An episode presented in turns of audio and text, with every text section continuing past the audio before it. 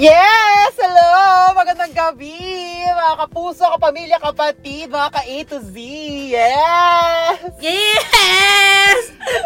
Pati PTV! Yeah, yes! Ay. Okay lang, hello. Sige. Okay, ay, tatanggapin natin yan. Sige, mga sige, kaloto. Sige. Oo, tingnan natin kung sino ang mga nanalo sa loto. Welcome sa episode 4 ng Gabi ng Bading!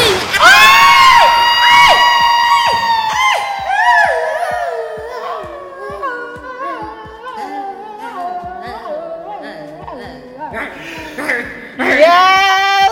Yari! Yes. Eto na nga, episode 4 na tayo. What an achievement! Wow! Tama! Tama! Sino ba nag-akala na aabot tayo sa 4 episodes? Hindi kami. Yes! 4 to forever! Ano daw? Apat dapat! Yes. Ika nga ni Doc Winlove. Miss Yani, kumusta naman ang iyong February so far, ang ating Feb-ibig month? Okay lang. Ano ka dyan yung sagot? Pero okay lang. Okay, sige. Moving on! February. Sa'yo, kamusta ang February mo? February. Oh, it's been like fun. It's been a busy month. Yeah? Really? You know, there are many kinds of love, you know. Tapos, parang this week na-realize ko na, oh my God, I love myself. Dati ayoko sa sarili ko. Ngayon, this month ko lang na-realize. This month lang, tapos next month wala. Ano ba meron? Kasi Aquarius season, ay tangina, kaya pala.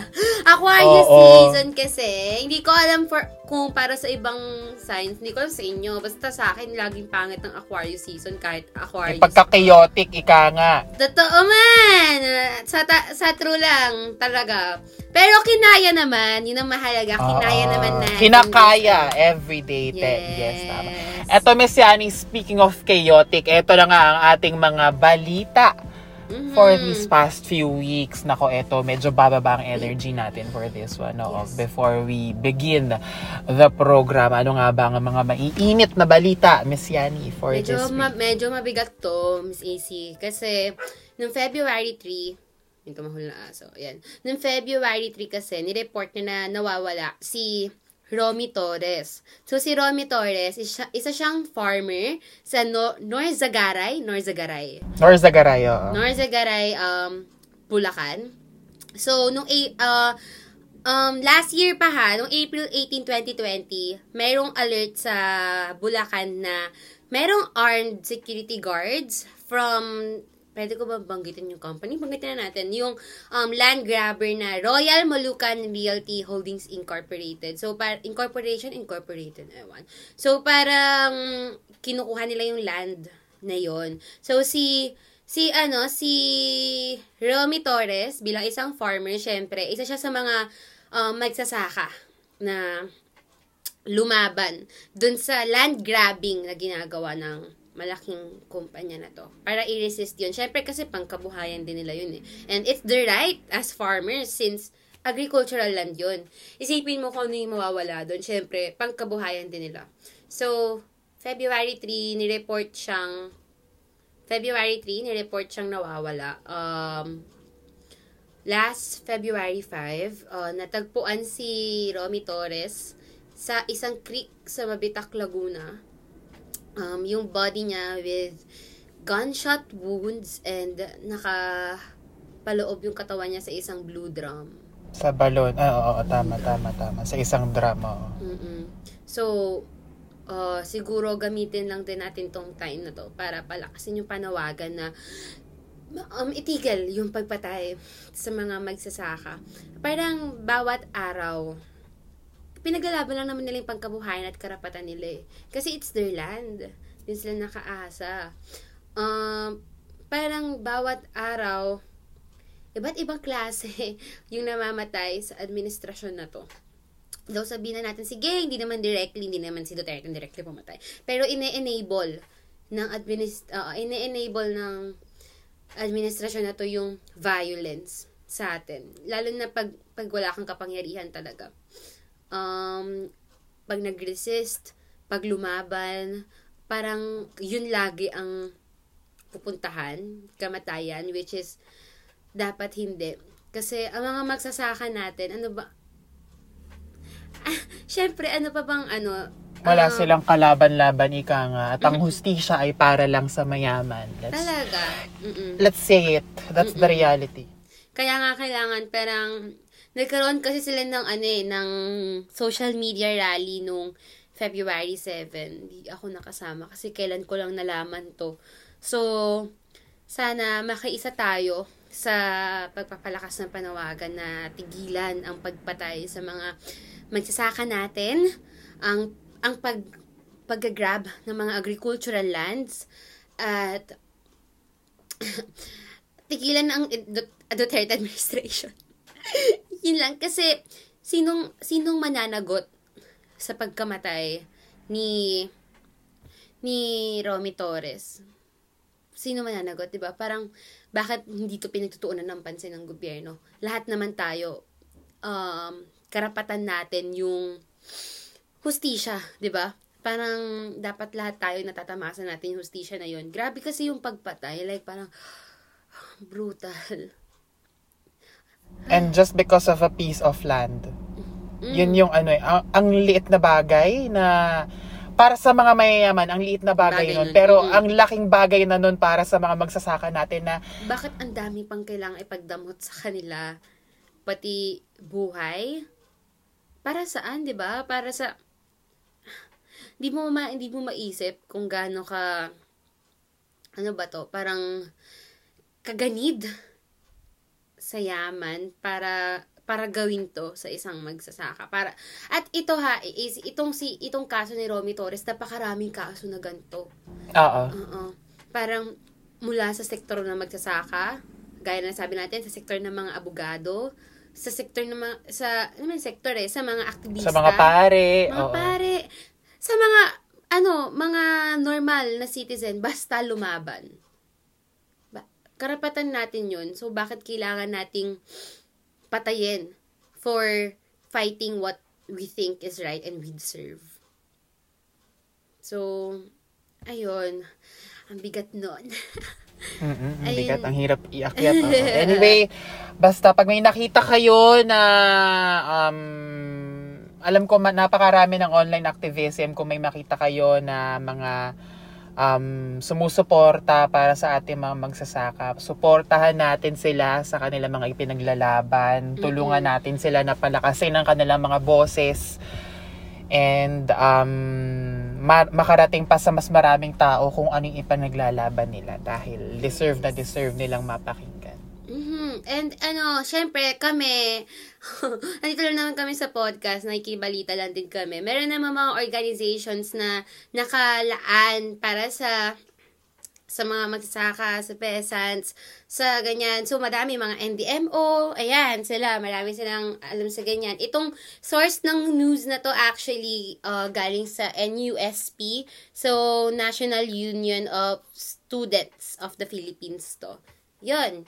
So, maraming organizations na nagbibigay ng mga educational discussion, naghahatid ng tulong, nag-i-initiate ng, parang ba to, may minsan social media rally para sa mga magsasaka, manggagawa. So, ayun, wag tayong matakot or mahiya na lumapit sa kanila, kasi at wag matakot matuto kung ano yung totoong nangyayari sa ating bansa ngayon. Wag magbulag-bulagan. Sabi mo nga, be vigilant. Ika, yes. Diba? And wag tayo magpadala sa takot na ginagawa ng rehimeng ito. Kasi yun yung gusto nila. Yun lang naman for that. Uy! Grabe yan! Tama na to! Tama na kayo! Fuck you all! Anyway, eto na nga, Miss Yani, let's proceed with the program. Ang bigat nun. Yes. Again, huwag matakot lumaban, mga Becky. Okay, lahi tayo ng mga matatapang. Tama yan. Tama. Yan sayo, tama. Ayan. Ayan, at dahil dyan, on that note, tayo ay tumungo na sa ating larong pambakla for this week. Miss Yani, ano nga ba ang ating laro for this week? Ang laro natin for this week ay Bet on Your Becking! Yes, ayan, Miss Yani, welcome nga na naman sa ating palarong pambakla para sa linggong ito. At bago ang larong lalaroin natin ngayon, Yani, at parang hindi naman to laro, Yani, ano nga ba ating game for this week, Mare? Ang ating game for this week ay ang Bet on Your Becky! Yes, galing ni Becky! Galing ni Becky! Ang galing-galing! Ang galing-galing! Your Becky! Bet on your... May theme song na nga dahil Feb-ibig month, diba? Siyempre, wala tayong pag-ibig para sa ating, diba, mga single tayo. Siyempre, hindi natin ipagkakait sa ibang mga tao ang mga pagkakataon para umibig. Yes! Kung malungkot kayo ngayong Valentine, sagot kayo ng Gabi ng Bading. Hindi namin kayo hahayaan. Yes! Maging mag-isa. Ayan, AC. So, kaya dahil dyan, ang ating team ay lumipad, pakat balogan. Tama! Para maghanap ng dalawang listeners ng Gabi ng Bading the Podcast at i-matchmake natin sila sa larong ito. Explain muna natin ang mechanics, yes. So, before tayo mag-start, AC, explain muna natin ang mechanics ng ating game. Okay? So, dahil malandi ang show na to, malandi rin ang game natin. For Bet on Your Becky, meron tayong pair of the night na itatry natin i-matchmake. Ayan. Magkakaroon tayo ng first phase, second phase, third phase, and syempre pag sinabing basagi ng Becky, magpapakitaan na sila. Magpapakitaan na sila ng kanilang fez laki. At kung bet nila ang isa't isa, congratulations! Bet on your Becky! Pero kung hindi rin naman, okay lang din naman. Basta ang love nasa Earth pa din. Yeah, wala sa Mars. Ano yun? Sabog!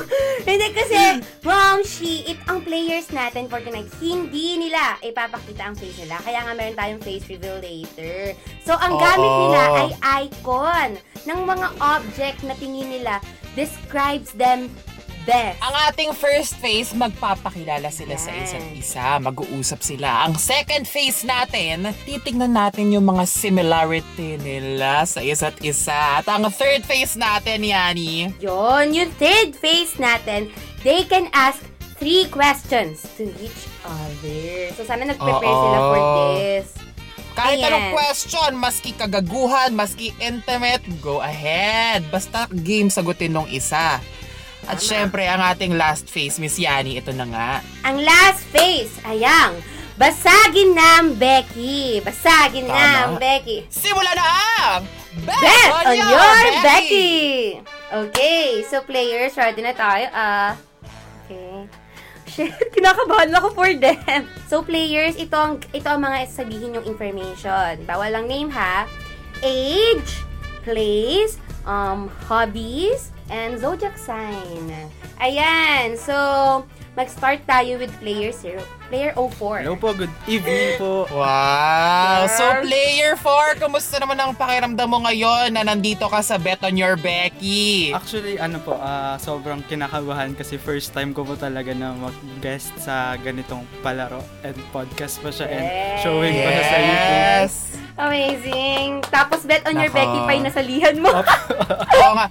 Ito ang tanong, player number 4. Nagkaroon ka na ba ng kasama before sa Valentine's or wala pa talaga sa iyong buong existence sa Earth? Meron po.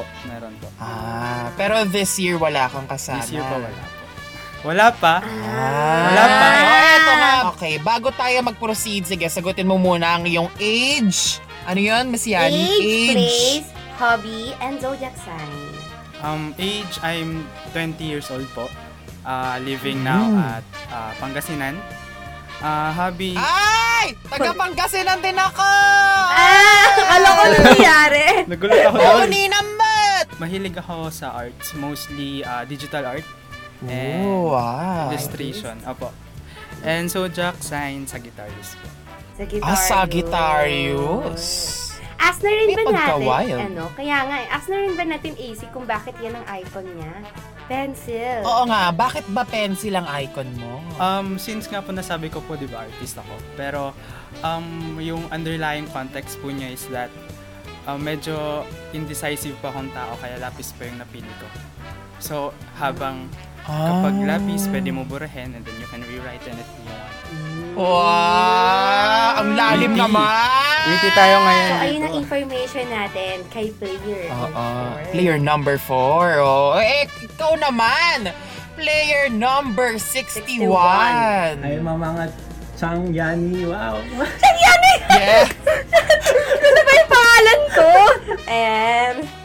kinakabahan po ako sobra. Like, huwag kayong kabahan! Hindi naman namin kayo kakainin! Kaya nga! Oo, pero nga, nawala na yung kaba ko nung nalaman kong Sagittarius siya. Kasi okay na ako sa lahat, wag lang po sa Aries. Parang awa niya na maraming salamat. Tama! Tama!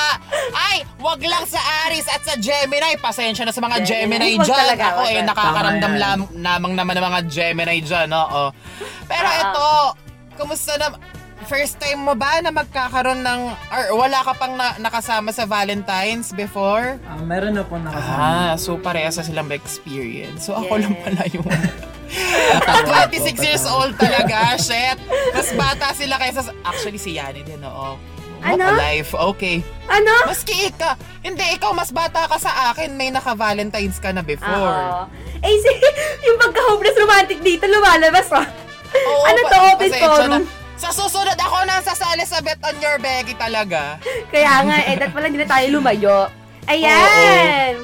So, player 61, go on with your introduction.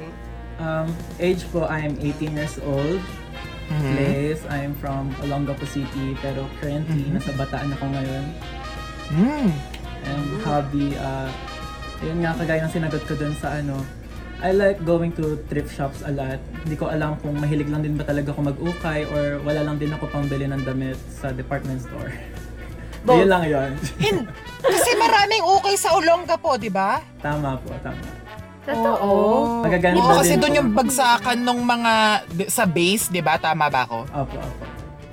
Oo. Hindi ako nakapunta ng Olongapo. Hindi ko nga alam kung saan yung region. Saan yung Olongapo? Region 1. Tama ba ako? Region 3, ma'am. Mama, nag-agree pa ako, Rico. Pasensya na, may magkabo. Ikaw mo ba sa katao? Mare, taga-UP ka. Kaya nga, com arts ako, hindi naman ako geograph. Geography ba ito? Tama. Zambales o Zambales. Oo, taga-Zambales. Zodiac sign ko po is Virgo, yes. Virgo and Sag. At saka 2 years younger si, si player 61. Kay player number 4. Pero legal age to naman, no? Legal age naman. Oo, legal naman yan. Mapapakulong tayo, madam. Para tayo nagpapatakbo ng drug cartel dito. Huwag naman ganun, mare. Nagugulat ako sa mga katanungan mo. Okay, so player 61, explain mo muna kung bakit backpack ni Dora ang iyong icon. Kaya po, backpack ni Dora. Actually, I asked my friends about this kasi medyo hindi ko alam kung ano ba talaga ako as a object, ganun. So, basically, kaya backpack kasi, as a Virgo, sorry po kung gano'n eh.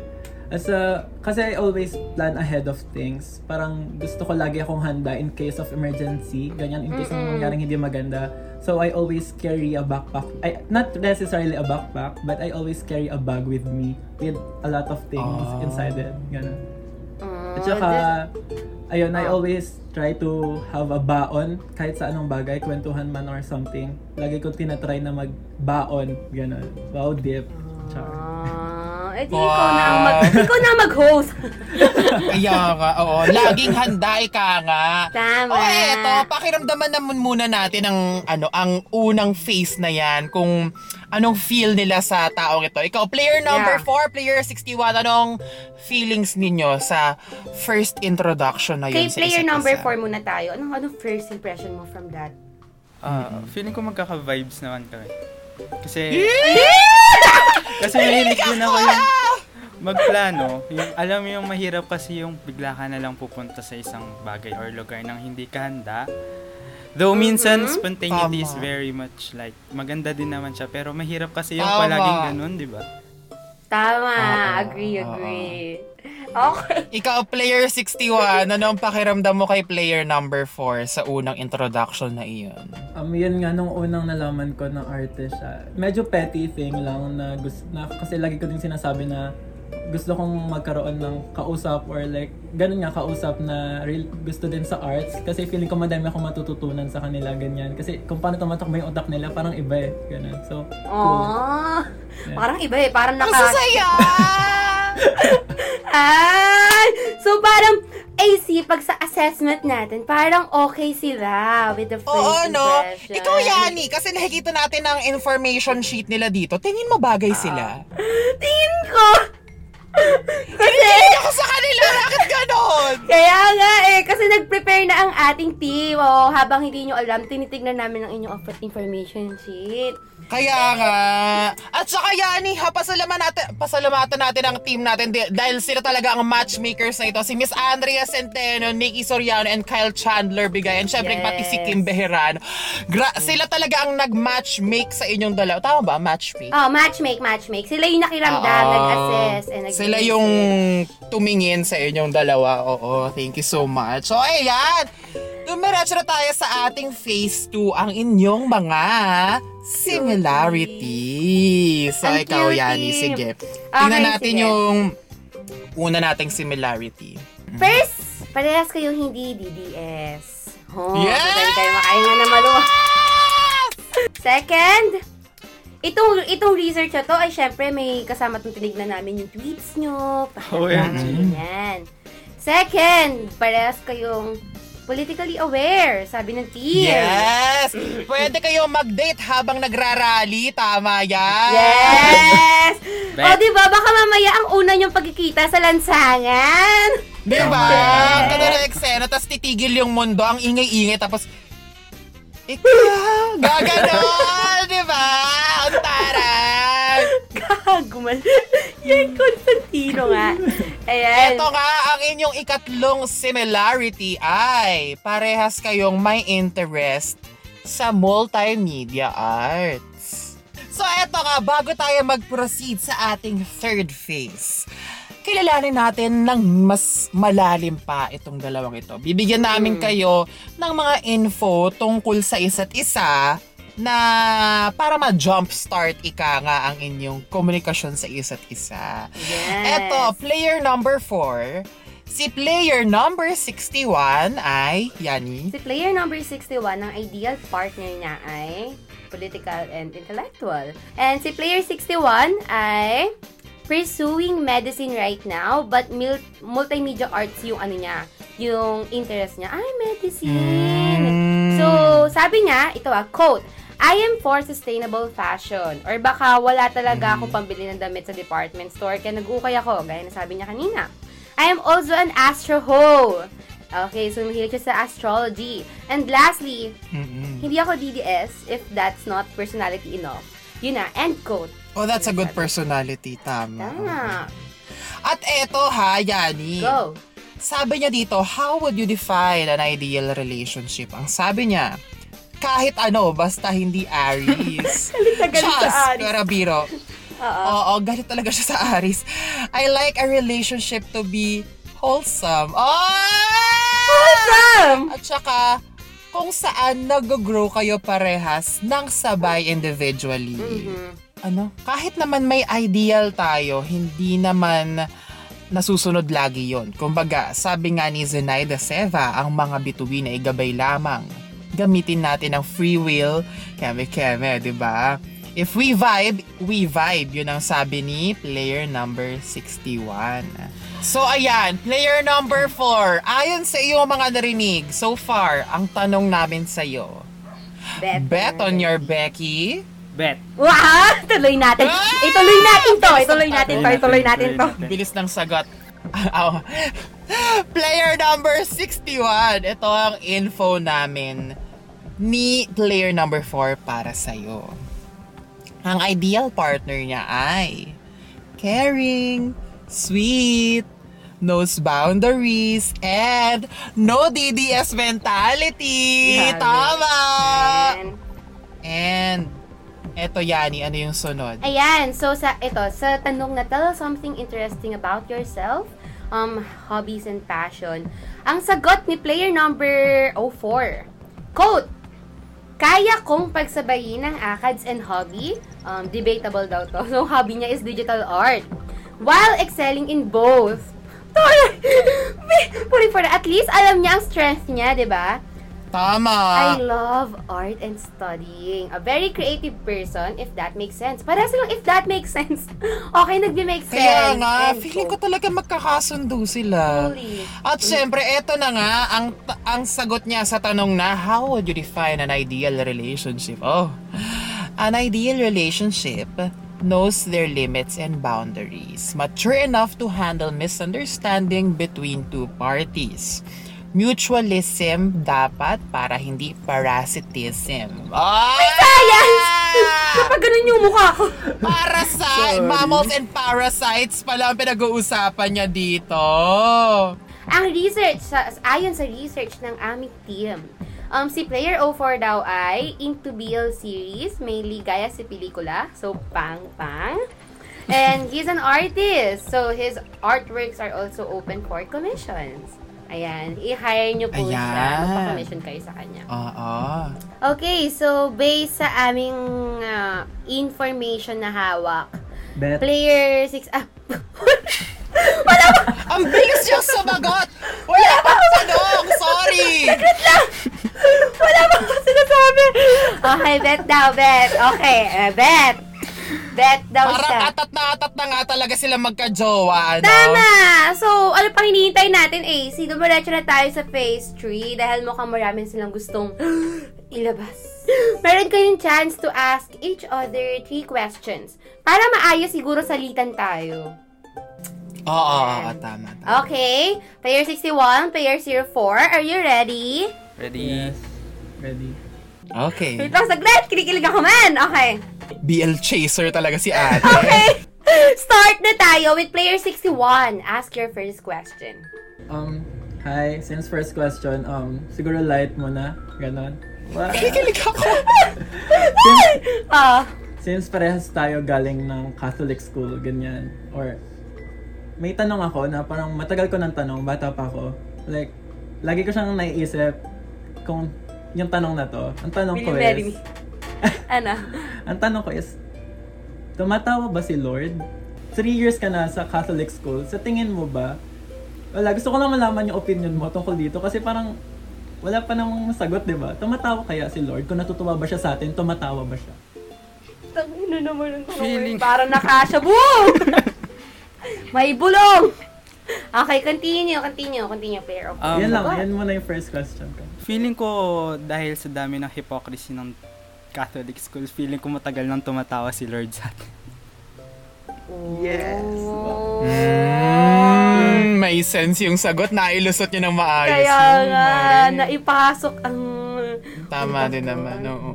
Okay, ikaw, player number 4. Ano ang yung question para kay player 61? Are you okay sa isang relationship na hindi out yung isa sa family niya? Well, kasi related din yung tanong mo na yan sa tanong ko next. Well, ako kasi hindi ako naniniwala na dapat mag-out. Yung kung straight people nga hindi sila nag-out eh, then why kailangan ng gay people na mag-out sa ibang tao? Kumbaga kasi ang nagiging labas ng out na sinasabi mo is kumbaga nang hingi ka ng approval sa tao, ganun. So what kung hindi ka out, diba? Like, hindi naman yun yung personality trait mo.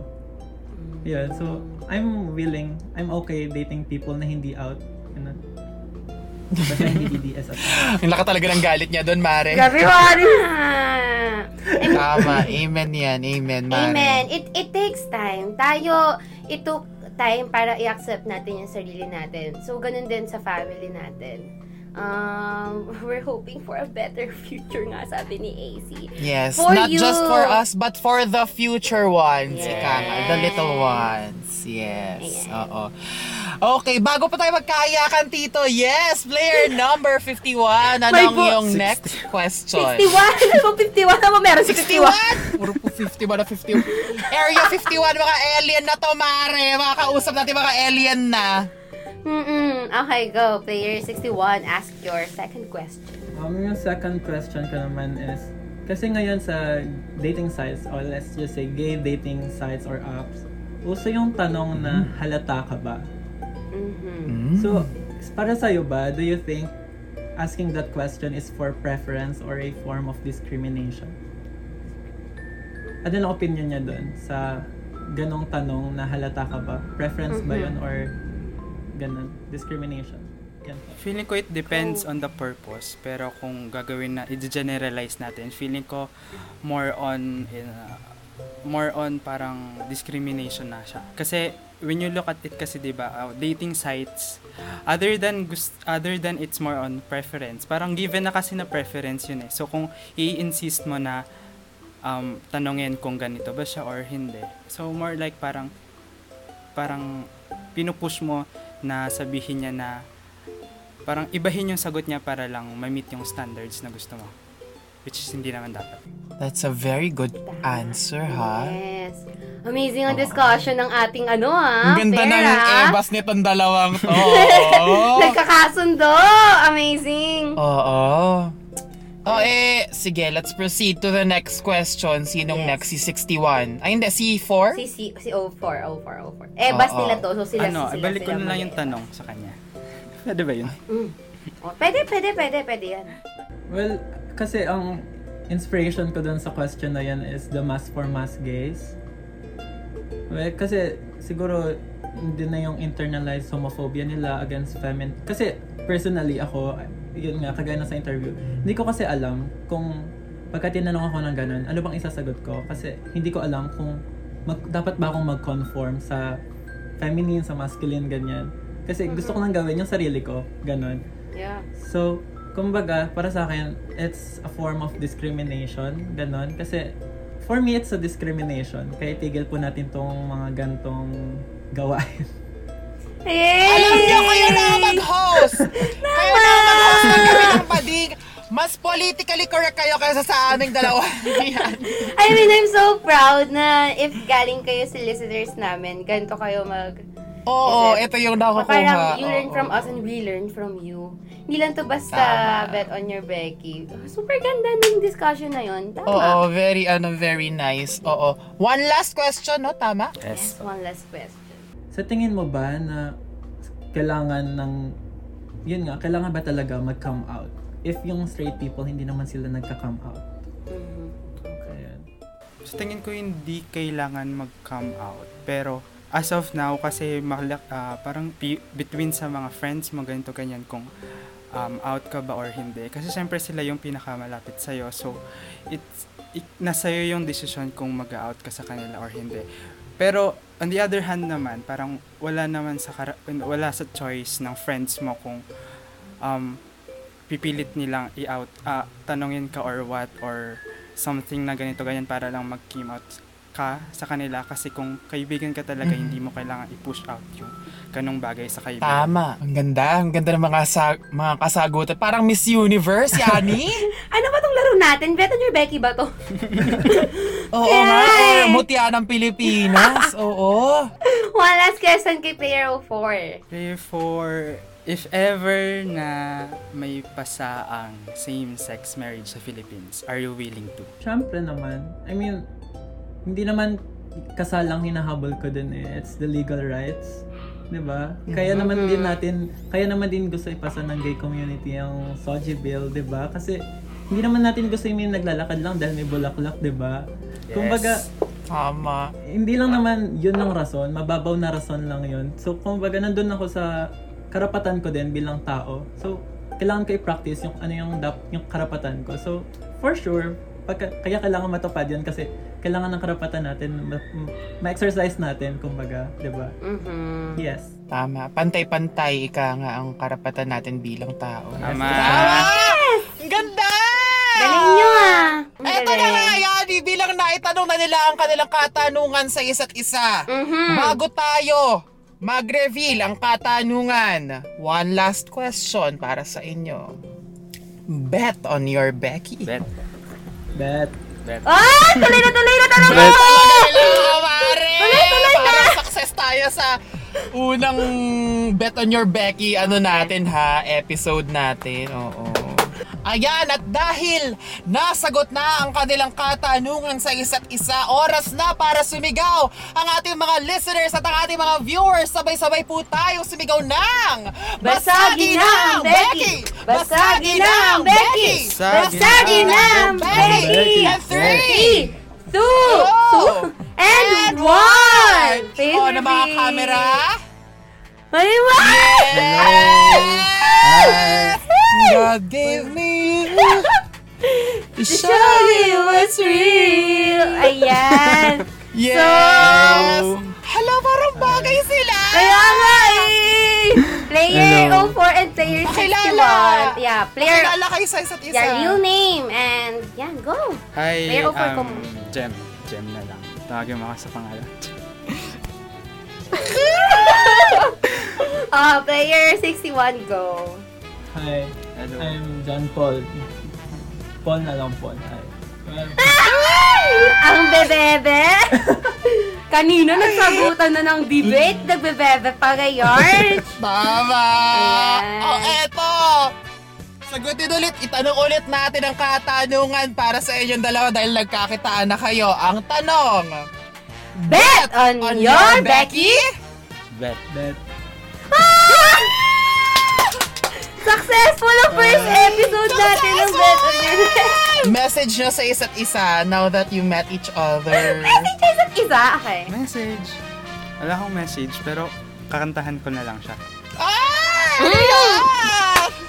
Lift your head.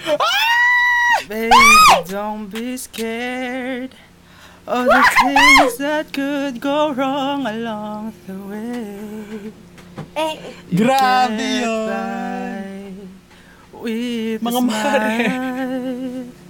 You can win at everything but you can't try. Yes, interpretative dancing with Miss Yani. Oo. With a smile ang kanta niya para sa'yo. Ano, Paul? Ikaw, ano, Paul, meron ka ba message? Kinikilig ako. Kakanta ka rin ba? Wala pong gano'n. Kayawan mo ba? Anong message mo sa kanya? Hi. Bebe. Congratulations. Maraming salamat para sa inyong paglalaro dito sa Palarong Pambakla presents Bet on Your Becky!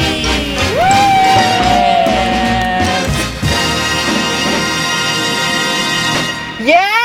Ayan! Welcome! Ayan, tayo nga. Ano naman ito, Yani? Pero may special guest tayo for this episode, Miss Yani. Pero mamaya na yan. Yes! Hindi na pwedeng malaman kung sino.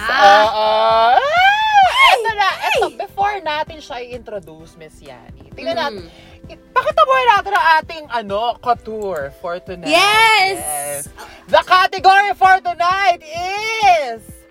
school uniform, eleganza. Yes! Thursday, hi! Grabe, madam. Ito po yung ito po yung last na parang uniform. Paano ba to? Kasi uso yung ganito yung sinusulatan pag aalis sa school. Dahil sa yung crazy little thing called Love. Yes! Kay Nam, tsaka kay Tinam. Tsaka Pishon. Ito yan. So, may mga pabati pa sila dyan kasi lumipat na ako. Oo. Yung akin naman, nirentahan ko to sa Korea tapos hindi ko na-isinole. Saan? Kasi aminin din naman, sa Korea, nirentahan ko to tapos hindi ko na-isinole. Gago! Oo, kasi aminin naman natin, aamin naman ako, 10 taon na mula nung nag-high school ako dito sa Pilipinas. Nung nag-senior high naman ako sa Japan, wala naman ako uniform noon. Hindi ako matanda! Wala kayong uniform sa Japan? Wala, oo. Naka-civilian kami. Oh, okay. Eh, di ang cool man. Galing pero ang ganda sana, kung yung may coat. May ganun pero kasi night school ako, hindi kailangan. Kaya civilian lang. Itong Miss Yani, speaking of, mukha tayong mga teenager ngayon, di ba? Teenager ka naman talaga, bakla ka. Speaking of teen! Yes! Eto. It's your last year as a teenager. How are you taking it in, Miss Yani? Hindi ko matanggap. Ganyan din ako, matanggap. 30 na ako next year. 19 going on 30. Pero ganyan din ako, nung magta-20 ako, parang sabi ko, oh shit, nung tanda ako na. Pero nung nag-20 ako, parang, bata alam mo yung parang tumanda akong pabaliktad. Bakit? Bakit? What do you mean? Mas ano, feeling ko, mas magkakaroon ka ng freedom in the coming years, ika nga. Parang, yun nga lang medyo nakakalito, bata pa ba ako or matanda for certain stuff and things like that. Yeah. Pero actually, feeling ko may enjoy mo. Ang ano lang, ang na-feel ko talaga na 19 na ako is, nakakabili na ako ng alak sa convenience. Ay, oo nga. Like, no, pag hindi na ako hinihingan ng ID or pag hiningan man ako ng ID, dinalabas ko na yung ID ko. Tapos, 19 na ako. Like, ayoko.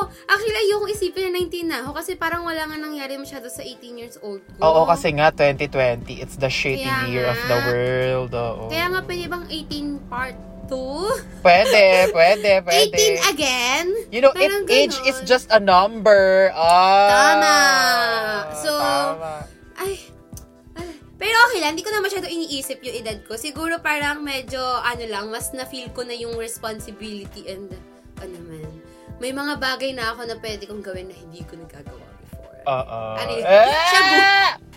Okay, eto na nga, Miss Yani. Speaking of iniisip, eto naman ang iniisip ko gabi-gabi. Iwala ka muna siya, Miss Yani. Gusto ko nang umalis. Okay, so, for our guest tonight, let's all welcome ang kalahati sa sikat na tambalang asim. Sikat? Let's all welcome Kim Bejerano! Ang arte AC, ang sikip. Huh? Pop Regine. Why? Ang arte. Mag-hi ka sa guest natin. Hi. Hello. Hi, what's up? Ba't ako nasama sa episode na to? Hindi nyo na ako. Eto naman, supportahan mo naman ako. Wala ka naman masyadong ano dyan. Tama. So, ayan. Kim, mag-hello ka naman sa ating listeners. Hello. Ano bang tawag nyo sa listeners and viewers nyo? Meron mga mare ko. Mga mare ko. Hello, mga mare ko. Wala pa eh. Yes, yeah, good welcome. Welcome to Gabi ng Bading. Yes, welcome to my life. Parang formal. Kala ko matagal na. Iba yun. 1 month na. Ay, joke lang. Ayo! Happy Monster! Happy Monster! Oh, eto na nga, Miss Yani. Bilang naipakilala mo na nga si Kim. Wait lang, Miss AC, may naalala pala ako. Dahil pinakita natin ang ating uniform coach. Ay, oo! Ipakita mo rin ang sa'yo. Ipakita mo ang uniform. The category is uniform couture. Ayan. May sulat din yun sa kanya. Bago ako pumuntang Canada, ayan. Bejerano Kim, KSA. Ano ba yung S mo? Stephen.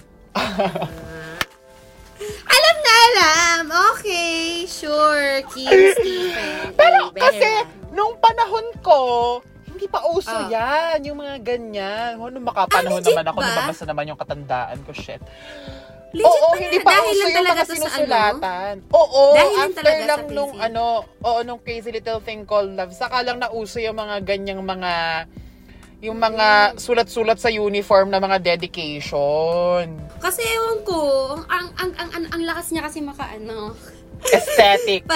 Tsaka pag ni-reminisce mo siya, masaya siya basahin. At tsaka ano nga naman, kasama mo nga naman siya everyday for 4 years, for 6 years sa inyo. So, di ba, four years, hindi pala counted ang senior high. So, alam nyo yun, parang pag makikita mo siya, oh my God, it's a period, it's a time of my life, ika nga. It's an era. Oo, like, end of an era. Tama, parang, close ko pala to dati. Oo. Kasi di mo na nakakausap yung mga nagsulat dun sa uniform mo, which is... after 10 years, mga pa-plastikin mo na lang sila sa Facebook. Nagsulat pa kayo ng I miss you dito. Plastic pala. Ilang years na ba? 10 years na pala. 2011 ako graduate ng high school dito sa Pilipinas. Oo, so magre-reunion dapat kami this year kaso may pandemya naman. Tsaka hindi naman ako interesado makita sila. So, ayun. Tropa mo ba sila? Alam, naririnig pala sila. Nakikinig pala sila dito. Naririnig ka pala ni Po. Pasensya na kayo, pinaplastic ko lang talaga kayo noon. Tama. Pero ito, Sorry, 10 years ago ba, in-expect mo na andito ka sa lugar mo ngayon?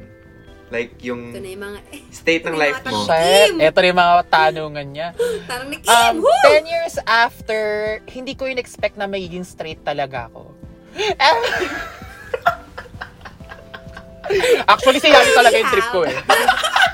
Te! Kinilabutan ako! Goosebumps! Goosebumps, Mari. Goosebumps, Mari. Tumatayo yung... Aled. Daliri ko. Tumatayo yung daliri ko. Okay. Ano? 10 years after, na, feeling ko hindi. Feeling ko rin kasi it wouldn't, the technology wouldn't turn out like this, no? Na it advanced so much over the 10 years. May Twitter na tayo. Although may ganun na before, may Twitter, may Friendster. Facebook. Friendster, oo. Friendster. Hindi siya ganun ka... Sikat. Kalaking part of our lives, ika nga. Mm-hmm. Ngayon parang it takes 90% of our time. Diba? Ng araw natin na nandun tayo sa Twitter and Facebook and stuff. Tama. So, ayun.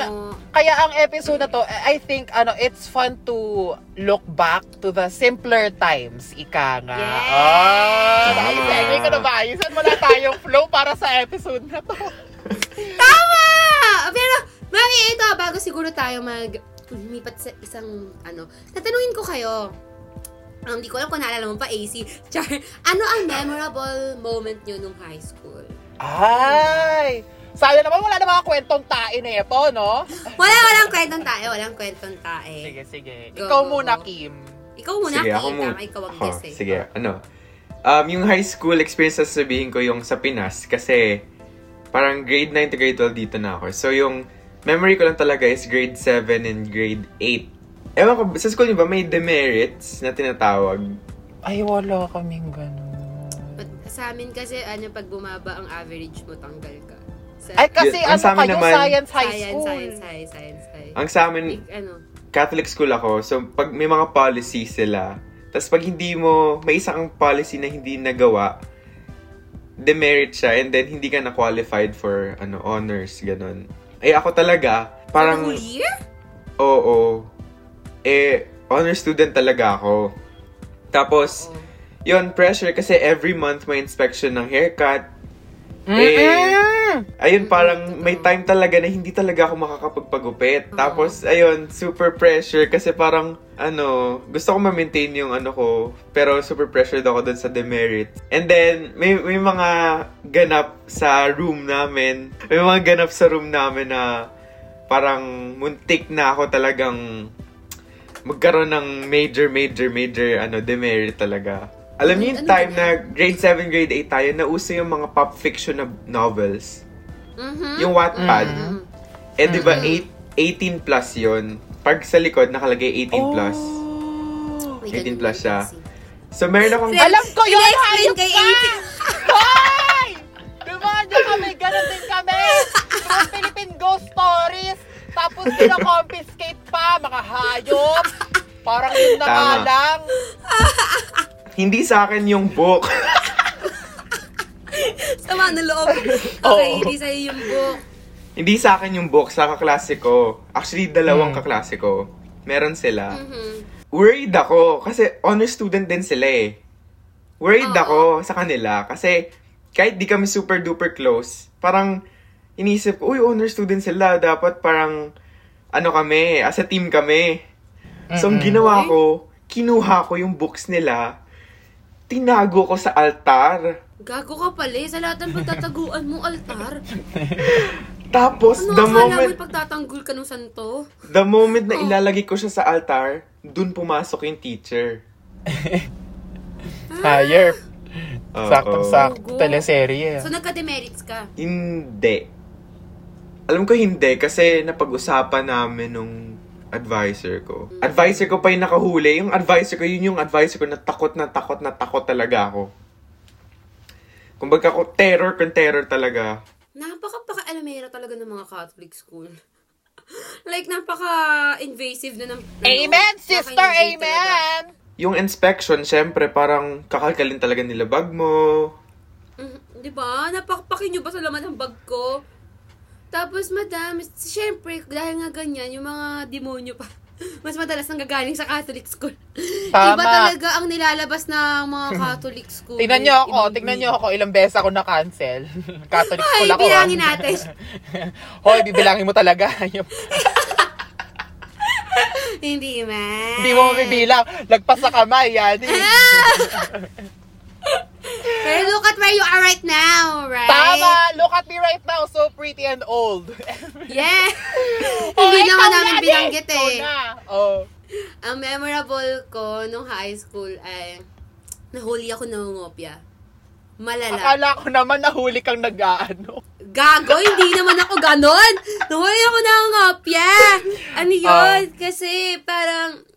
ang bogo ko nun, kasi nag-review talaga ako doon para sa subject din. Kasi bio yun, biology. Kasi alam mo yung parang kabisado ko na talaga yung mga need.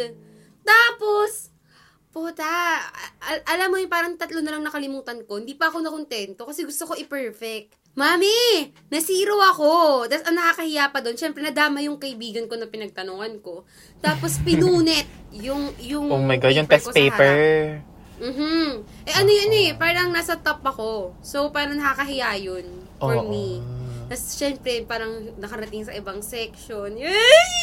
Pinagsisihan ko talaga yun. Oo, parang sometimes kapag pinag-uusapan natin ang cheating, it's fun to to talk about. Pero syempre, we are not encouraging it. Yeah, wag. Grabe yung anxiety na pinagdaanan ko nun. Kasi at saka syempre, alam mo yung it's better to, I mean, syempre nakakadagdag siya as a street smart, ganon. Mm-hmm. Pero syempre, parang niloko mo lang din yung sarili mo, ika nga. I mean, may kasi, parang yung pagkopya. Ito, ako mag-honest kasi hindi man ako malinis eh. May excuse ko yan sa assignment, sa pag hindi talaga kaya. Ayaw. Sige, go. Pero pag laging nasasanay sa exam, pag laging nasasanay, ayan. Pero ako kasi okay sa akin magpakopya kung alam kong nakalimutan lang nung tao. Pero, pag hindi talaga nag-aral, kasi gusto lang mangopya, dyan ako busit na busit. Kasi, nasasanay sila eh. Nasasanay na nagli-leech sa'yo. Tama, hindi man ako madamot masyado sa academic knowledge kasi ako rin naman nangangailangan ng ganun. Pero okay, hindi ko ina-encourage ang pangopya pero naiintindihan ko. Ayun sinasabi ko. Encourage natin ang group study instead. Yeah, ayan, group study diba? Na lang. Mas fun yan at least. Tama. Yun nga, it's parang one of the best ways to learn is to teach as well. Yeah, totoo. Pag nakakaya mo na siyang ituro sa iba, ibig sabihin na intindihan mo talaga yung lesson. Tsaka ganda-gandahan ka doon. Tapos ituturo mo sa crush mo, di ba? Ganyan! Wala mo diskarte. Ang diskarte ko po, abante po ako at Rasiyani. Abante ako! Ayan, okay. AC, since ikaw umabante, ano ang most memorable experience mo sa high school? 69 years ago. Gusto nyo marinig yun? Oo, papapamakan nyo lang na matanda ako. Once upon a time, 10 years ago, nagkainuman. Pero hindi kasi ako umiinom. As in, pumunta lang ako doon bilang ako yung class clown. So, kailangan nila ng payaso. Tapos dadating kasi yung crush ko. Oo. Kasi, kasi nga, yung school ko before, all-girls school siya. Tapos, saka lang siya naging co-ed. Nung pumasok ako, 5 years pa lang siyang co-ed.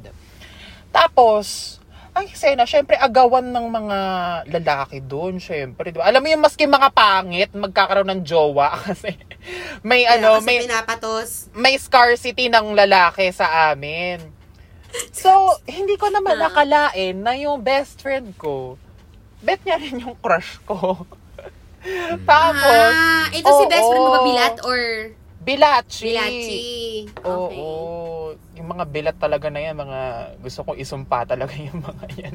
Kasalanan namin? Okay. Oo. So, eto na nga. Puntang party. Tapos, edi, ayan, party. Tapos, alam mo yung busy ako nag-e-entertain. Sa bahay niya to, bahay ng best friend ko. Tapos, ako yung nag-entertain ng mga guests kasi syempre, payaso nga eh. Lasing. Oo, payaso. Talagang pangangatawan natin yung payaso. Medyo nakaka-hurt. Nakaka-hurt pala yan. Tapos, kita ko, si Bestie. Woo, putay na Bestie. Si Bestie at saka si Crushy umakyat, meme. Ayan na nga! Tapos nag-liftole lang sila. Lift? Oh, liftole lang. As in, oo. Meme. Tapos, the following week, hindi ko talaga siya pinansin, meme. Oo. Alam niya na crush mo o hindi? Hindi ko alam kung alam niya. Pero alam mo yung sinasabi ko na, uy, ang gwapo ni...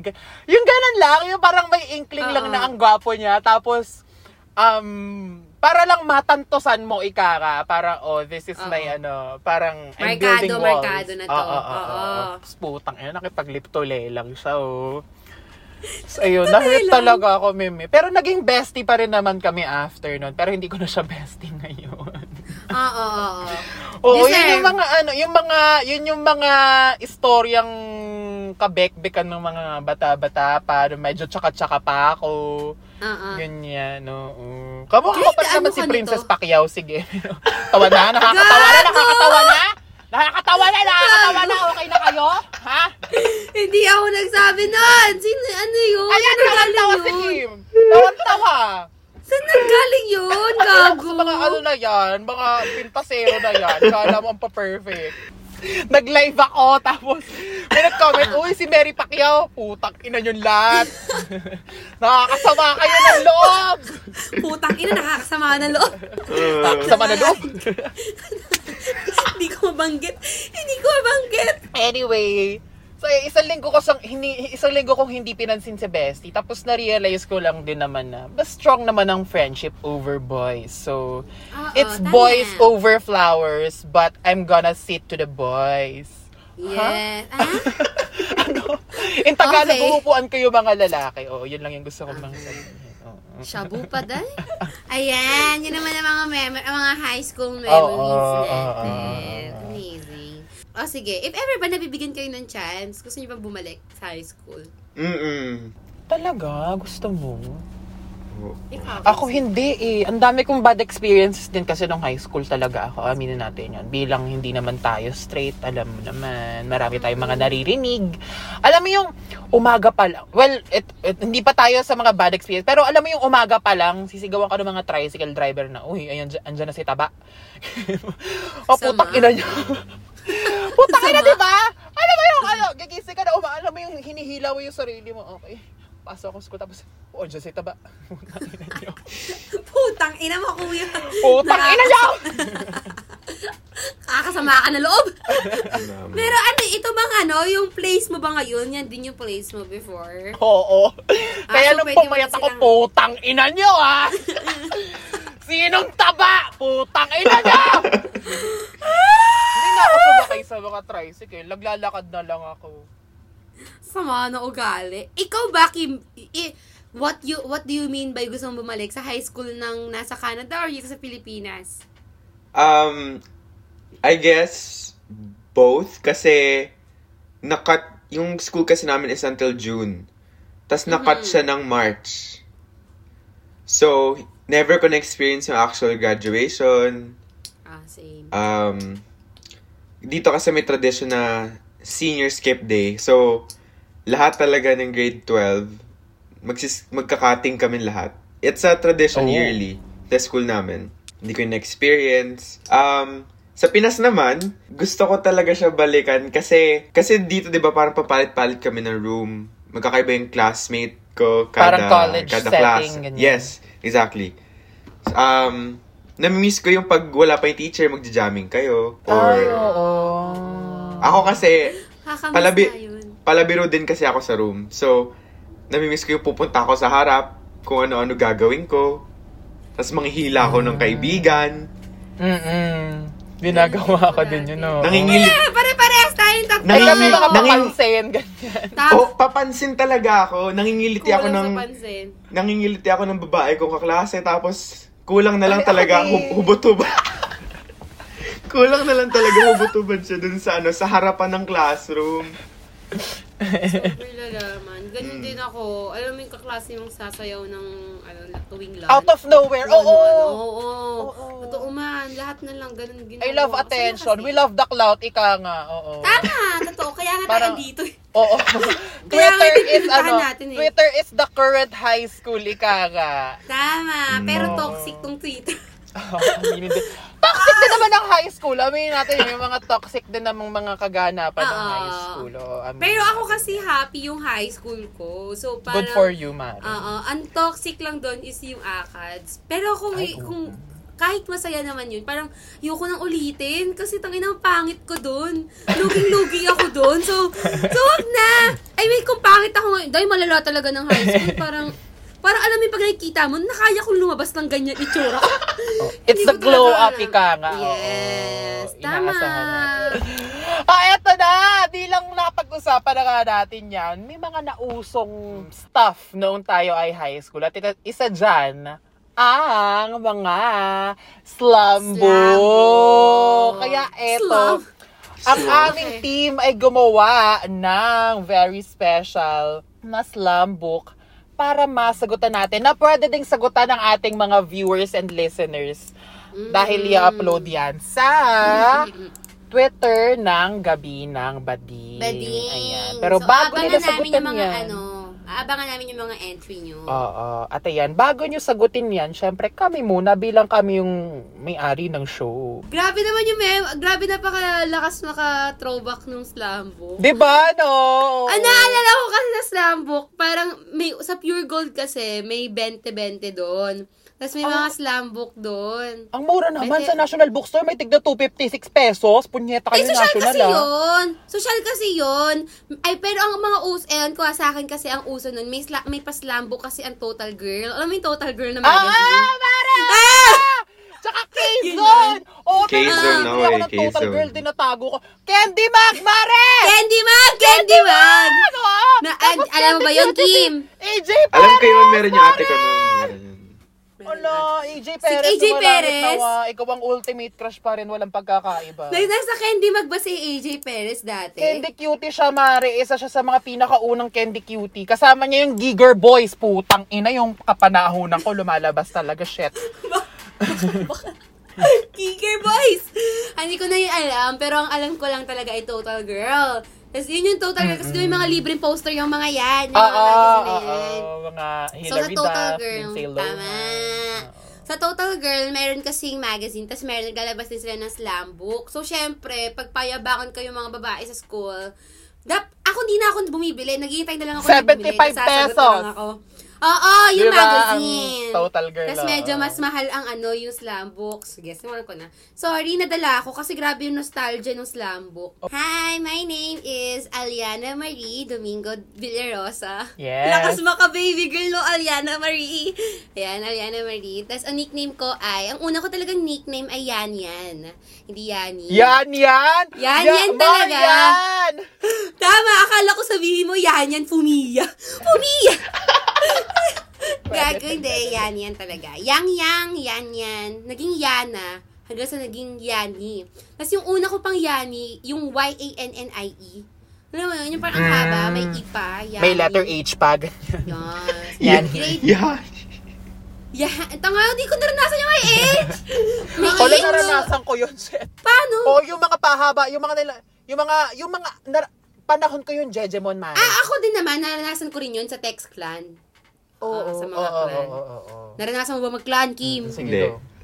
Hindi mo naranasan mag-clan. Mayaman ka eh. Ay! Tama, mayaman ka eh. Sa amin kasi may clan, may text clan. Grabe! Tsaka yung mga GM! Next ko yun. Nakaload pa ako nun. Na-experience ko yung GM, pero wala kasi akong ka-text. Nare-receive ko lang siya, pero wala akong tinitext ng GM. Siyempre, kailangan pag mag-GM ka, i-re-register mo na sa OnlyText 20 and send to 8888. Ayan! Ayan. Hindi mo na sa may GM. Wala talaga akong ka-text. Kasi pag nag-GM ka, meron kang meron kang code name. Wala. Ako may code name. Hindi mo naranasan. Wait lang. Sige, bago ako mag-move on, anong code name mo, AC? Code name mo? Lil Maldita. Ako Miss Popular Angels. Sikat na anghel. Ikaw, Kim, kung gagawa ka ng codename, ano tingin mo ang codename mo? Jejehan mo wag mong gandahan. Siguro dati, mga grade, let's say grade 3, ganun. Cutie cookie? Nakakabisit. Oh, mayaman! Mayaman! Uy, pero ano yun? Gawin mo, Kim! Cutie cookie _ Kim. Hindi ko alam. Oo, yan. Feeling ko papasok yan. Pero kung gusto mo nagchechehan, box. Tapos, O, 00. Oo, boss Kim. Boss Kim. Tapos, ang spelling ng Kim ay KH3EM. Tapos, underscore. Yes. Ganun man. Huwag ka tumawag. Ganun niya talaga. Yung miss ko nga dati, M-I-S-Z yun, ha? Miss. Kasi yung popular ko, may H. Tanginang yan. Popular. Eto pa, meron ka pang about ni Yani. Name, nickname, pronouns, birthday, age, and superhero identity. Puta, may pinagagawa pa sila mga superhero identity. Bali, ano tayo? Bali, about me ako, tas about me kayo, about me. Parang salitan tayo bawat. Tama. So, ang pronouns ko ay she and her. Babae. Sure. Yeah, share. Share mo lang. Okay, and birthday ko ay February 6, 2002. Yes. Katapos lang. Yes, Aquarius po ako. Ang age ko ay 18.2. And then, 19 ang age ko. Very vivi pa. And ang superhero identity ko ay putang ina. Diba? Hindi na superhero, pero ang pinaka ko ay si Flora ng Wings Club. Akala ko yung sa ang probinsyano, si Lola Flora. Tanga, hindi si Flora ng Wings Club. Okay, ikaw naman Kim, anong about me mo? Oh, name ko. Full name ko is Kim Stephen Arcilia Bejerano. Oh, wow, RC. And then nickname ko is Kim lang. Pero sa school ko dati, dalawa kasi kaming Kim. So, Kim B yung laging tinatawag sa akin. Kim B talaga. Kim B? Birthday ko, pronouns wala. He, him. Birthday, October 5, 2001. Mm-hmm. Age ko is 14. Pukay mo! 19. Tama ka na. Tapos, superhero identity. Siguro dati, Superman. Pero parang overtime, mas trip ko si Spider-Man eh. Actually, mas vibe mo nga yan. Very schoolboy na quirky. Boboy yung tuloy. Gago ka ba? Ano yan? Ano yun? Gagamba. Ayun. Gagamboy. Gagambino. My name is Angelica Colmenares. Tanga! Angel Oxid! Eto. Name is Alan Benedict Velasquez Soriano from the root word Regine Velasquez and Maricel Soriano. Root word! And my nickname is Alan Benedict, or you can call me Mrs. Pronouns. Nakasabu na naman! Go. Pronouns. He, him, she, her. Reply 1980. She, hers. Birthday, October 18, 1994. Putang ina na. Banggit ko pa yung year. Ayan. I was born in the year of the dog. Arf. And my age. Arf, gago. Mare, ano nangyayari sa akin? Hindi ko alam sa'yo. Halos kayo, dad mo na pala my sila, Jongin. O, putang ina, tas diba ang losyang ko na? What the fuck, I need Botox. Hindi naman. Uh-huh. Thank you, Mare. I need the patronage. Tama, hindi. Diba, I look so youthful. Wow. I look like a baby. Parang 20 lang. 20. 21. Tama. Parang ganun lang naman talaga. And my superhero identity is Charlie's Angels. Yes! Oh, bakit? Superhero naman sila, di ba? Sila tatlo. Superhero naman sila, oo. Oh, eto naman. Let's move on sa firsts. First big achievement. Go. Yani Hatesu. Persona. Oh. Yun. First rule I'd make as a president, siguro free education. Kasi dito kahit Catholic schools, free eh. Yan din yung sasabihin ko. Wala, naagawan ko na niya. Sorry. Kaya nga eh. First lady. Eme. Hoy! Tama ka na! Siya. Putang ina. Sa harap ko talaga. Kakasama na loob. Right in front of my salad. Kaya nga eh. Okay, go. First big achievement nung naipasok ko sa bibig ko yung... Gago! Joke lang! First big achievement nung... sumali ako sa singing contest tapos kumanta ako ng Bituing Walang Ningning. Ay, totoo? Totoo! Singer ka talaga, AC, no? Nakakabot mo talaga yung mga notes eh. Oo, Sara Heronimo pa nga, diba? Sige nga!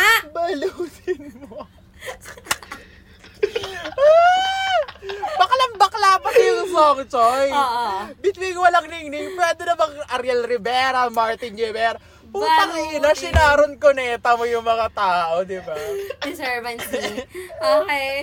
Okay, ayan. So, after ng first, diretso naman tayo sa faves. Ayan. Sige, Yani, Miss Yani, go! Favorite color. Before yellow and pink, ngayon purple na. Favorite sound? Ay. Gusto nyo malaman? Sound of the morning sun. Yeah. Yun na lang. Favorite na brownies. Brownies, yes. And favorite street food? Isaw. Stress food, gaga. Ay, hindi yung street food. Alam ko street food. Shabu. Hindi, pero stress food ko rin brownies. Hindi yung favorites na ko. Brownies. Mainly yung kay Dondi Bakes PH. Yes! Ayun talaga. Yun yung favorite ko. Pasalamat ka, Raph. Kaibigan kita. Pero yun talaga yung favorite ko. Sana bilhan nyo ako. Favorite movie? Four Sisters in a Wedding. Tsaka Dead Poet Society. Expression? Hilig kong magmura. Shabu pa. Yun man ngayon eh. Shabu. Si AC, dahil din kay AC, Tamisha, Iman. Hoy, inano mo pa. Tamisha, Iman. Kasi galing eh. Pero ayun. Ikaw, Kim. Ako, color, yellow talaga noon, pero recently parang gusto ko na neutral. Parang earth tones talaga na medyo brown, ganun. Smell, siguro parang fruity. Fruity. Amoy durian ka. Durian ka, pahayag ka. Favorite celebrity. I look up to I guess same lang sa role model. I look up to Harry Styles. Pag nagbabasa ako ng niya, interview niya, I like his mindset. Interesting talaga. Social lang mga pinagsasabihin siya. Ako naman, color, elephant gray. Ganyan. Te, masosyal ka pa. Muna naman si AC. Smell! Ayoko na. Nakakaulo ko sa AC, para ako nauulol. The smell of desperation. Ah! Sound. Moan.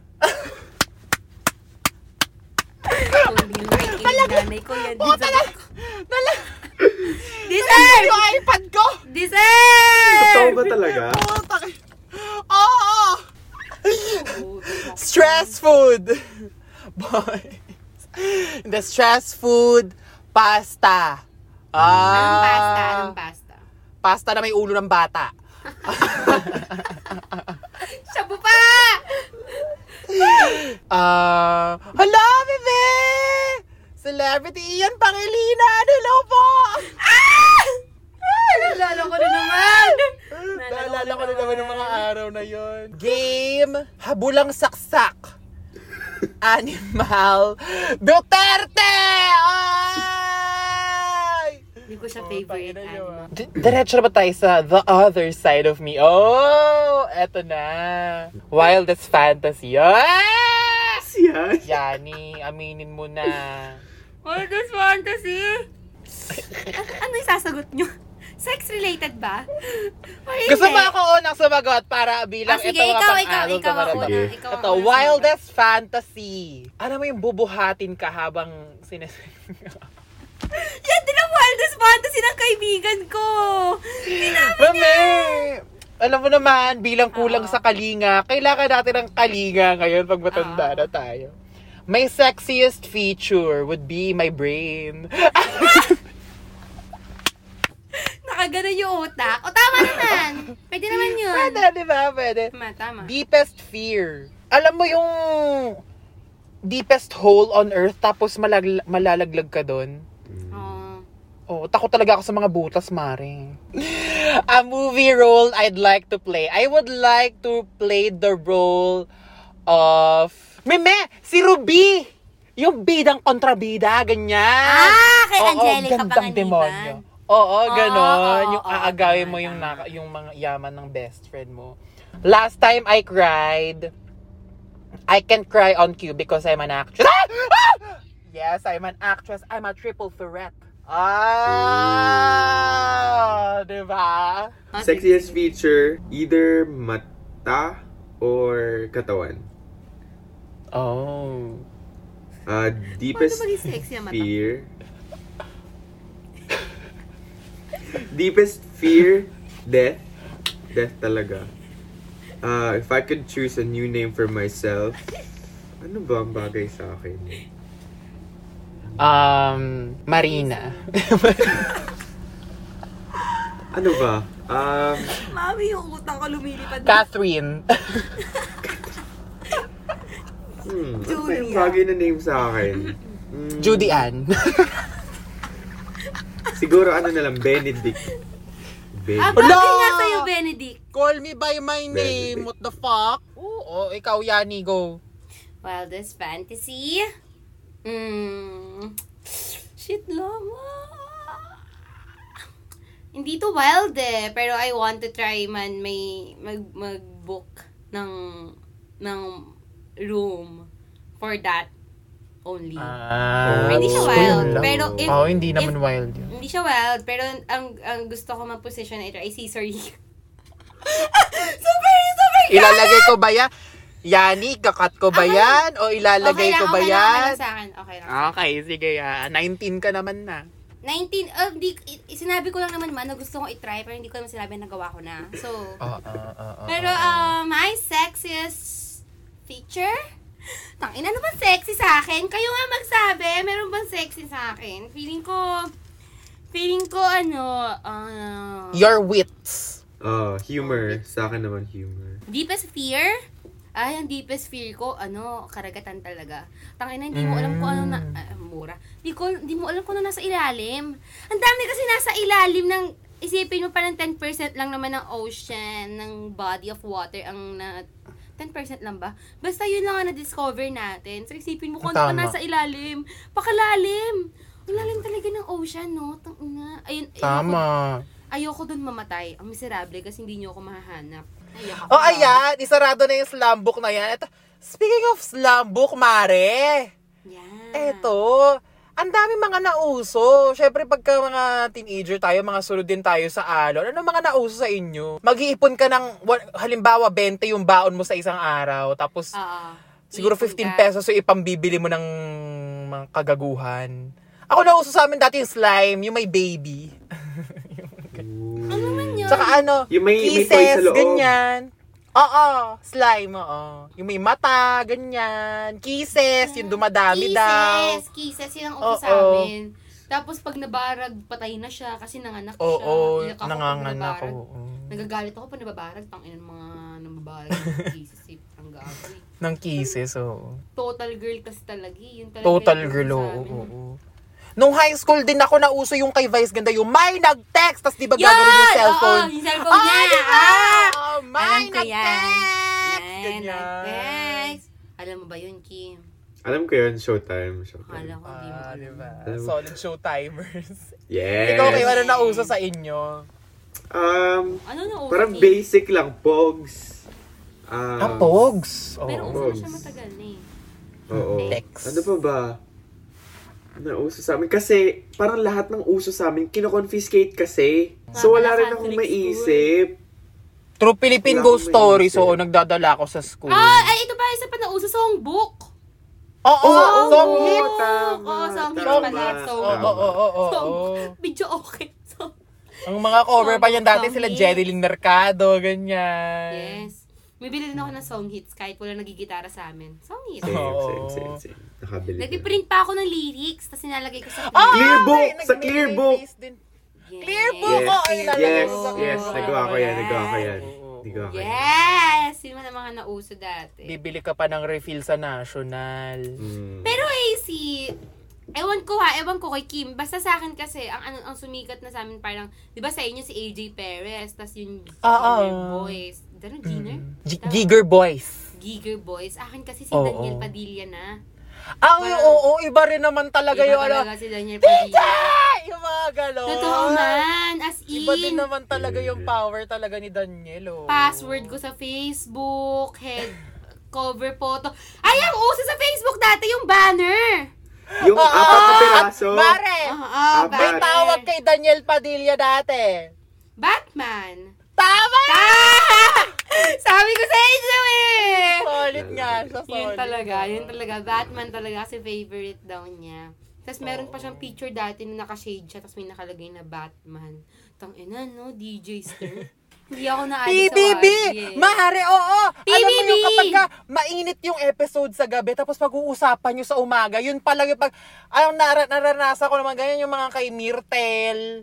PBB nga, kasi ang kay Myrtle noon, si Yves yung ka-love team niya, di ba? Oo. Tapos pinapasok yung Karen. Pinapasok yung girlfriend ni... Yves. Yung kapatid ni ni Kimba... Si Kim Balot, Kim Pangalan.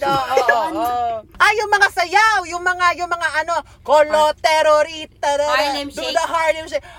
Gangnam Style. Yung mga ganyan, yes, diba? Yes. Ito. Naranasan niyo ba makipag-doggy battle? Meron pa. Giyomi, putang ina. Putang ina, yung mga laban na. Nananagiyak ka. Nika, mami. Nasa labas si Mikay. 21. Kasi nga bilib na. Pero masikat kasi parang ang G talaga. Kasi hindi nasa G. Pero kayo, dati, ano kayo, ASAP or SOP? ASAP. Ay, ASAP, mare. Nanonood kasi ako ng ASAP para hintayin lang yung show after that, which is... Ano ba yung show after? Love Spell, Your Song. Yeah, growing Up, Love Spell, Your Song. Yan. Growing Up. Nalala ko Your Song. Your Song. Yeah, sunod yun. Yun yung mga inaabangan ko. Tapos tabas. Parang nakakamiss naman yung mga Sunday dati, no? Yung Your Song, Love Spell, tapos The Bus, tapos Going Bulilit, tapos TV Patrol Weekend, tapos Sharon. Diba? Yung mga time slot. Tapos Sunday's Best. Yung mga tinagalog ng mga pelikula. Ano yung mga nung mga panahon, ano yung mga pinakasumikat na mga teleserye nung mga panahon ninyo? Got to Believe talaga. Mara Clara. Yung mga time slot nung slot nung Mara Clara at Agua Bendita. Nauso pa yung smile ni Julia Montesi. Yung pas. Ganon. Twin Hearts. Alam niyo yung Twin Hearts? Sa GMA kasi. GMA yan, di ba? Hindi nyo alam. Pea Binene. Barbie. Joyce Ching. Yan. Jake Vargas, ang Prince of Wales. Tama. Ang laking part talaga ng pop culture din, no? Sa youth. Ika nga. Kaya nga, di ba, sa Reply 1988, ang laki ng part ng mga ginagamit ng mga kanta, yung mga commercial. Eto, syempre. When it comes to youth,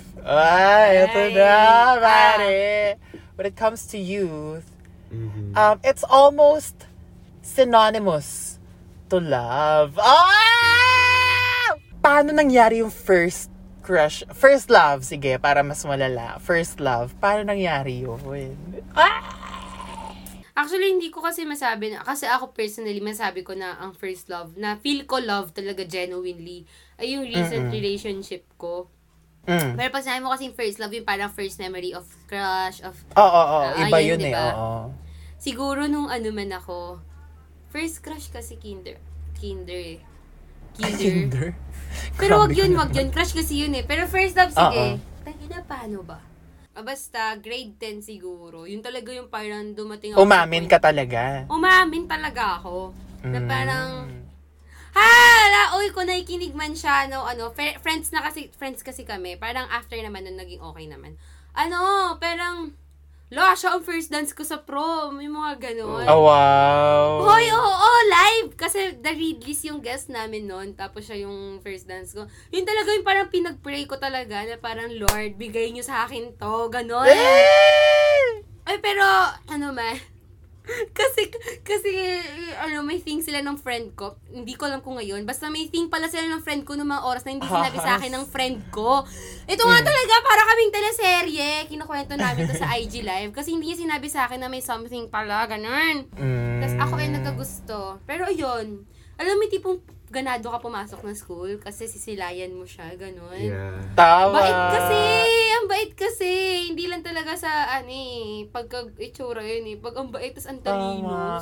Weakness talaga pag mabait, no? Alam mo yung ano, ay, mabait siya sa akin, baka may gusto siya sa akin. Ganun talaga! Oo, aminin natin yun. Oo man, ganun. Pero kasi parang, yung sa akin, parang clear sa akin na hindi niya ako gusto. Gets ko naman. Parang kasi pagka-amin ko, ang reply sa akin, thank you. Nanibinigyan ko ng playlist, tas may CD. Mare, naranasan ko din yan! Diba? Oo! Hindi mo alam kung anong gagawin mo. Parang, ha? Thank you? Yung akala mo mutual. Oh, tapos putang ina, wala. Alam mo yung pinaplano mo na yung magiging buhay niya together. Tapos, kung saan kayo magdi-date, kung saan kayo mag-holding hands. Oo. Putang ina, hindi pala mutual. Hindi ko. Ang sakit man! Nakakasama ng loob. Putang ina, nakakasama ng loob. Pero hindi, yung nag-thank you siya sa akin, parang nag-gets ko na, sabi ko, okay, Emil. Ang effort ko Nakaranas ka na ba ng gano'n? Ano? Ang mga crush ko kasi matagal talaga. Ang unang-una kong crush ko siya from grade 1 hanggang grade 7. Ay, oo. Okay. Loyal. Nagkakaroon naman ako ng side crush, pero like super saglit. Pero yung crush ko talaga yung grade 1 to grade 7. Tapos, constant. Tapos may nahanap akong bagong crush kasi, ano, parang, oo, may nahanap akong bagong crush. Crush ko siya Kalahating grade 7 hanggang grade... Nakamove na ako dito, siya pa rin yung crush ko. Oh, loyal siya. Tapos, yun na yung pangatlo na is yung recent relationship ko. Mahaba yung mga crush ko. Yung mga crush ko. Oo. Tapos crush AC! Sorry, grateful na rin kasi parang kahit di man na-reciprocate yun, at least pag nilulok ba ko, okay, may na-achieve pa rin ako. Diba? Oo, tama. Naka-achieve ako ng 3 years na. ilang years na. Namukha kang tanga. Pero sobrang late bloomer ko. Naranasan nyo yan very, very young. Ako very recent lang. Naumamin ako sa crush ko tapos nasagot sa akin, thank you. Recent? By recent, what do you mean? College? 2017? Ooh. Oh. Tapos yun. Pare! Woo! Sino to? Oo! Sabi ko sa kanya, I like it. Sabi ko, thank you. Sino to? Secret! Hoy, putang ina! Putang ina! Tama! Oh, God! Tama! Ang galing! Puta ka! Kaya nga sabi ko, alam mo, ay, ang bait niya sa akin. Baka may gusto siya sa akin. Shit! Pala. Puta. Nagpawisan ako dun. Well, foolish times. Foolish heart. Tama. Here we go.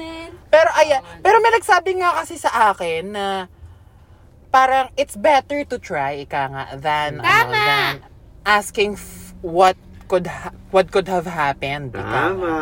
Aray. Diba? Oo. Tama. Pero actually, yun din ang philosophy ko. Pagdating sa may gusto ako sa tao, umaamin talaga ako. Kasi, at least, pag nireject, alam mo na ang gagawin mo is mag-move on. Hindi na siya mag-i-stay sa'yo na matagal. Hindi ko yung tipong, shit, naunahan ako kasi hindi ako umamin. Ganun akong type. Ano kasi, ikaw ba yung type ng Mare, yung parang nagkaka-crush ka tapos bumubuo ka ng certain someone na hindi naman siya talaga? Ako ganun ako eh. Baka feeling ko yun yung pagiging hopeless romantic ko. kung nakakagawa ka ng idea of that person na hindi naman talaga siya. Love, may kaakibat yan na heartbreaks, ika nga. Ano yung mga heartbreaks ninyo as a teen? Yun, nalang yung second na nagustuhan ko, sabi ko, grade 7 hanggang grade 10 yata. Na from Pinas pa hanggang sa move ako dito, crush ko siya. So, matagal ko siyang gusto ko talaga siya. Tapos parang syempre, magawa akong ways para magustuhan niya rin ako. Tapos, eventually we got closer. Tapos, nung paalis na ako papuntang Canada, may binigay siya sa akin letter. Tapos ay, sabi niya, kasi parang pag nililigawan ko siya, busted talaga ako. Tapos, nung binigay niya yung letter, sabi niya, basahin mo pag nasa Canada ka na. Tapos, nung binasa ko, may gusto pala siya sa akin.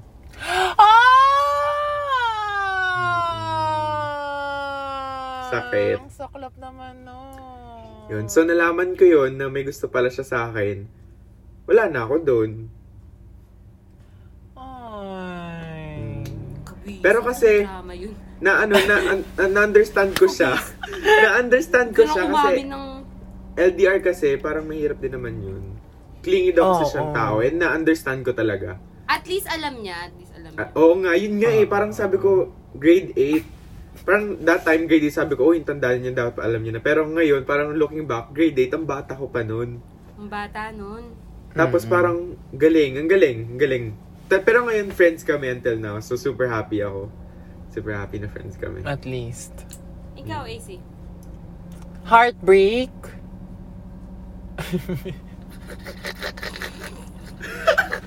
Tawa sa heartbreak.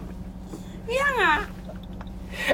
At least nakakatawa na lang siya ngayon. Hindi ka na mukhang tanga. Nabibreak yung heart ko because of stuff that I don't get to achieve. More than love. Kasi hindi ko pa nga talaga Hindi ko pa siya nararanasan as a whole. Yeah. Oo. Sige, go. If ever meron kayong advice sa 13-year-old.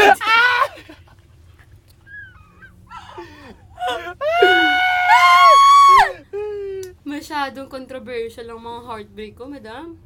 I mean, kasi yung gaya ng sinabi ko kanina, yung crush. Pero may sorry to butt in. Pero I feel kita kasi you're a very public person now. Yeah. Oo, kaya you can't just blabber about it bilang it also concerns a very private person. Yeah. Yung umamin naman kasi ako last, yung grade 10, siya, parang, gustong-gusto ko yung person. Pero hindi naman siya nag-cause ng super heartbreak na, puppy love, ika. Yeah. Ngayon talaga, ito yung pinakamalala so far.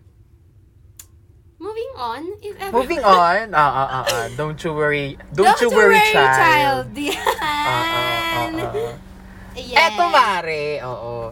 Kung ikaw, feeling mo, ang dami mo na kasing na-achieve ngayon. Tayo, ang dami na nating alam ngayon as our present selves about love. Ano yung, halimbawa, babalikan nyo si first heartbreak self ninyo. Kakausapin nyo siya through the phone. Ano ang sasabihin nyo sa kanya? Dapat may ganun. Hello? Ganyan. Ako muna. Puta, walang sasagot. Sige. Parang kulang siguro, yata ng alak dito. Tama. Siguro, i-treasure mo yung pain na yan kasi you'll find a greater love. Ay. That's very nice, no? You have to, ganda, no? Because sometimes you really just have to absorb the pain because... Totoo yun. Nakakamiss siya minsan, aminin natin yun. Ang tagal ko siyang... Tagal ko kasing iniyakan yun. Tagal kong nalungkot. Sabi ko, wala na akong ibang makikita. Pero, I found myself, I ended up with a greater love. Nawala na rin. Pero, ayun, siguro yun something I hold on to na eventually there will be something for me. Oh! Ikaw ba, Yani? Siguro, sabihin ko dun sa 13-year-old self ko na. Hindi ma'am, kahit hindi 13 years old, yung heartbroken self mo. Ayan. Hold on to that pain. Kasi someday you'll find someone. Go find someone in Canada. Ina, bakit ako pa yung pinag-advise? And hindi ko alam eh. I mean, hindi ko alam kung anong sabihin ko sa heartbroken self, man. Kasi hindi mo alam kung paano may kukomfort. Parang gusto mo lang muna umiyak. Pero siguro, ano man, sa mga recent na decisions, siguro ang sabihin ko lang na, just trust and believe. Hindi, I mean, manindigan ka sa mga decisions na gagawin mo. Tama. And may tiwala naman ako sa other person na yun na hindi niya sasabutahihin yung sarili niya. And that person will find something great for her kasi she is a very good person. Ay, take a break! Kuha ko na. Tama. Alam nga, nandali ko talaga umiyak. Nabubisit talaga. Laban, Mare! Ang tawag ng mandirigma ng pag-ibig. Tama, PBB teens. Tama. Te, ang artista ko kasi madali talaga akong umiyak. Mababaw talaga yung hiduwa ko. Oo, mahalata nga. Oo. Diba? Ang arte-arte. Naubos yung tissue ko. Oo, yun lang. Ikaw, AP. Oo naman. Mare, gagawin kong thumbnail yan. Marami na tayo with you.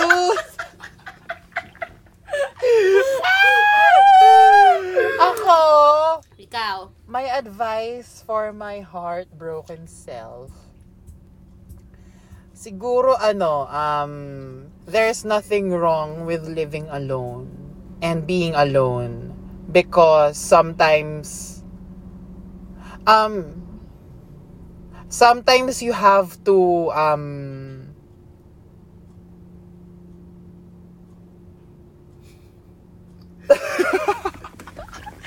Puta ka na English kasi! Wow! I think shabu. Shabu is the answer. Pain is supposed to be felt. Ika nga. So, kahit na anong pilit mo to heal yourself right away just to function and give your 100% all of the time. Ba't ka tumatawa? Ako? Dadating naman kasi yung time na pagtatawa na mo na lang siya, ganyan. Dadating yung time na naturally. So, I think the best advice I can give to my heartbroken self is to, ano ba? Siyan! Siguro is to love yourself first, because only then you can give the purest love you can give to someone. Sa heart, hindi ko alam kasi kung ano. Kasi ako, ang problema ko, wala naman akong ano, parang na-heartbroken lang ako sa sarili ko. So parang wala naman akong someone to blame. So, ewan ko. Iba kasi yung sa inyo eh. So, ayun. Pero feeling ko naman may similarity naman yung mga ganyan. Alam mo, ma'am, mas malalim ang tinik pag yung someone to blame is alam mong ikaw. Mas mahirap siyang tanggapin. Oo. Pag alam mong sa'yo yung may nagbago. Oo. Ikaw yung may problema. Oo. Mm-hmm. Pero, parang, alam mo yung you wish you can fix it agad. Pero, you can't. I mean, lahat naman tayo, we are going through life. And, you know, sometimes, minsan nga, alam mo yung minsan mga matatanda pa sa'yo, halos parehas ng problema mo. Kasi nga, alam mo yun, ang pagkakaiba lang talaga natin, age. You know, even your parents, may mga problema din silang mga ganito, mga love problems, yung may mga kati din sila sa katawan na hindi nila ma-solve. Because, you know, our parents are just like us. They're just older, ika nga. I think heartbreak... Actually, wala akong masabi. Parang ka nagka-counseling ng dalawang ano. Oo, putak ina. Ano ako, physician? Physician? Ano nga yun? Bakit physician? Therapist? Psychiatrist? Physician? Baby? Anong baby? Bakit baby? Pediatrician diba, yun? Pediatrician? Ay, tama na to! Tama na. Ba't Ayun, anyway, try your best to be happy on your own. Diba? Oo. Tama, yan talaga ang best gift you can give yourself. Siguro, ma'am, aside from best gift that you can give yourself. Kasi if you love yourself, alam mo na kaya mong ibigay yun sa iba ng full. Tama. And parang people don't deserve half us love. Tama. Diba? Parang isipin mo rin sila. Kasi aside from best gift that you can give yourself, paano if may tao na dumating na super, like, full yung love na binibigay niya sa'yo and alam mo na hindi mo siya ma-reciprocate? Tama. Unahin mo muna ang sarili mo, dahil. And maybe it's God's will. If meron kang doubts. It's God's will na mag-isa ka lang muna ngayon. Yes. Tama. Hindi ko sinasabi sa'yo lang yun, ha, Yani? Hindi, ha? Hindi ko sinasabi sa'yo lang yun, Kim. Shut up! Oh, tama na yan. Wala ngang alak eh, tas gawin sa panumpote. Tama na. Tapusin na to, ayan. Okay, balik na tayo sa 2021. Ayan, balik na tayo sa katotohanan. Okay. At syempre, maraming salamat din sa pagsama mo sa amin, Kim. Thank you so much. Yes, salamat. Thank you din. Na-enjoy ko. Ano, Ki? Meron ka bang gustong sabihin sa viewers? Mag-plug ka na sa iyong mga social. Oo nga pala. Since cloud chaser na rin ako. Tama! Newfound cloud chaser. Ano lang naman? Twitter, Instagram, @KimBejerano. And YouTube. YouTube.com/KimBejerano. Yes, maraming salamat. Thank you so much, Kim! Salamat!